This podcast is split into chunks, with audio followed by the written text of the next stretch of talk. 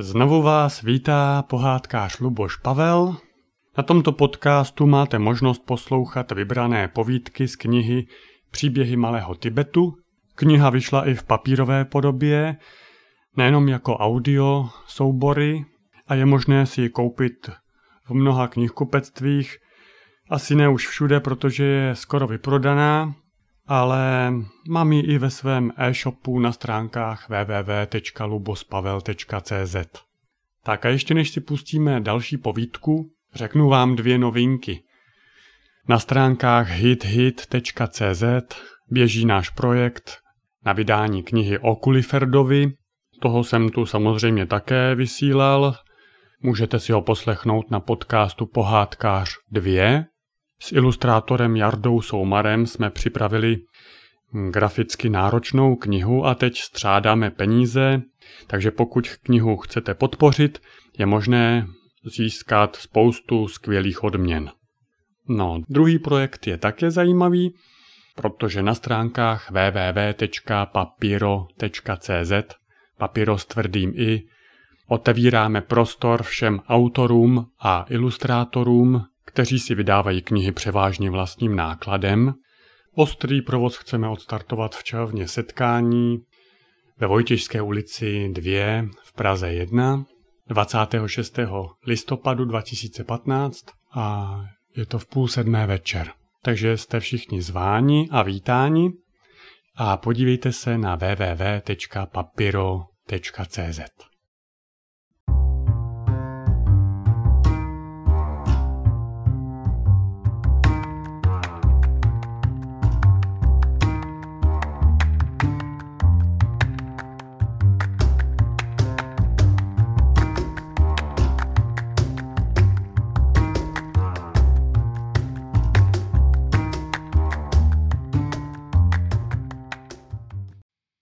Neviditelný vědec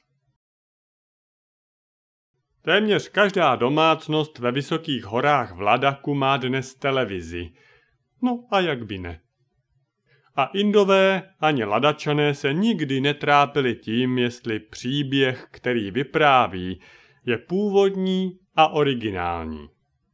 Příběh je prostě příběh a jde o to, že se vypráví. A tak student Asif Ali nadšeně popisuje dobrodružství neviditelného vědce. Stalo se, že jednou ve Srinagaru žil geniální vědec, který se jmenoval Jingmas. Dělal pokus za pokusem, aby vyskoumal, jak učinit člověka neviditelným. Velmi ho vzrušovalo vědomí, že staří lámové to uměli – podle něj neviditelnosti nemohli dosáhnout jen silou své mysli a chtěl najít nějaký přípravek, který by to dokázal. Nakonec po mnoha letech usilovného snažení a hledání se mu podařilo namíchat směs bylin, které byly velmi vzácné a rostly pouze v Himalájích na několika málo místech. Museli se trhat jenom za úplňku, a sušit velmi opatrně, aby nestratili svoje vlastnosti. Také poměr, v jakém se z nich vyráběl destilát, bylo potřeba dodržet velmi přísně. Jingmas smíchal 99 kapek tohoto destilátu s třemi kapkami přípravku na vlasy a pak na výsledný roztok nechal působit elektromagnetické pulzní záření. Přístroj k tomuto účelu si vyrobil ze starého fénu. Když měl Jingmas preparát hotový, podal ho nejprve svému psovi. A když mu pes zmizel před očima, vyzkoušel ho sám na sobě. Jeho tělo se stalo neviditelným, ale jak šel kolem zrcadla, vylekal se šatů, které se sami promenádovali sem a tam. Elixír na jeho oblečení nepůsobil. To byla jistá komplikace. Navíc se stále ozývalo silné štěkání neviditelného psa. Mělo to však být ještě horší. Pohroužen zcela do svého výzkumu zapomínal vynálezce na svět.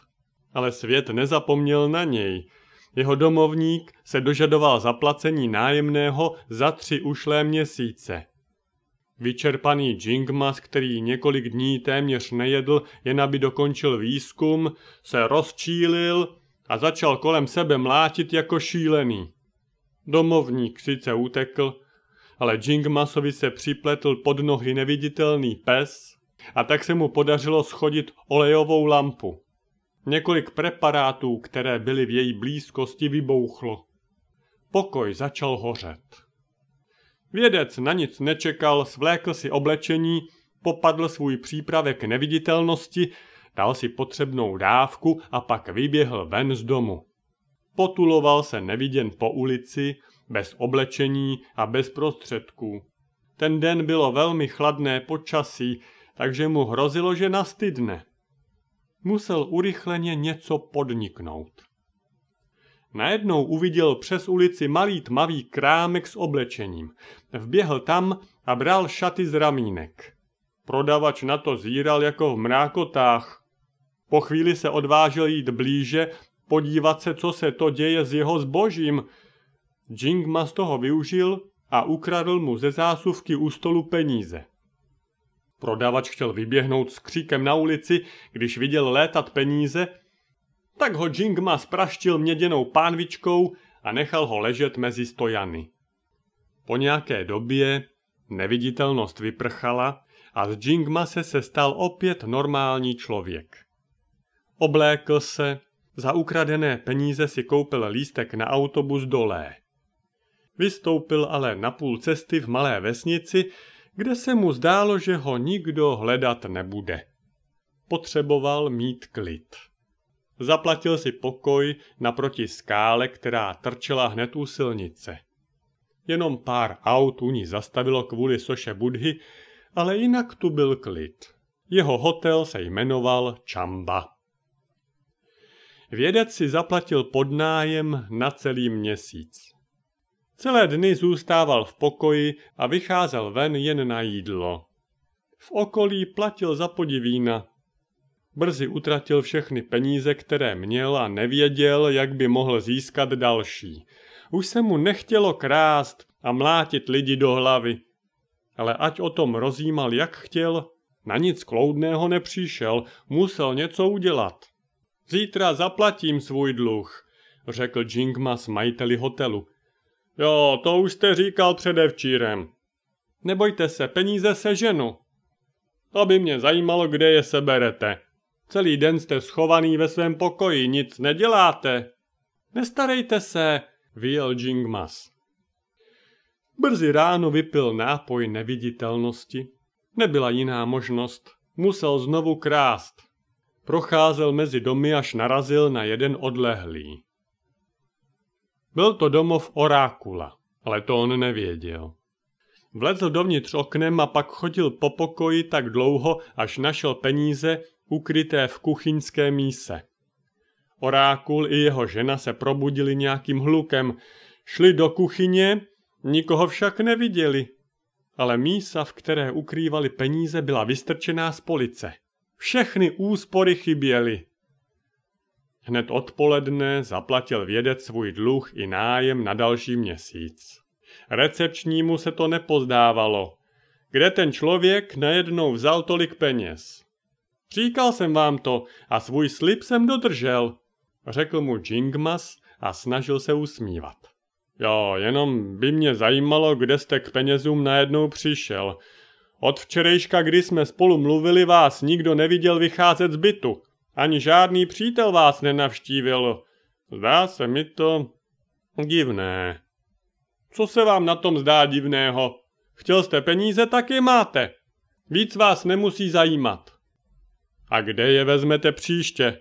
Nebo budete zase dlužit a pak je od někud vykouzlíte? O co vám jde? zeptal se Jingmas rozrušeně. Promiňte, že se tak vyptávám, jenom mě zajímá, zda tady hodláte zůstat nebo máte v plánu někam odjet? Zaplatil jsem vám snad na měsíc dopředu. Příliš se vyptáváte.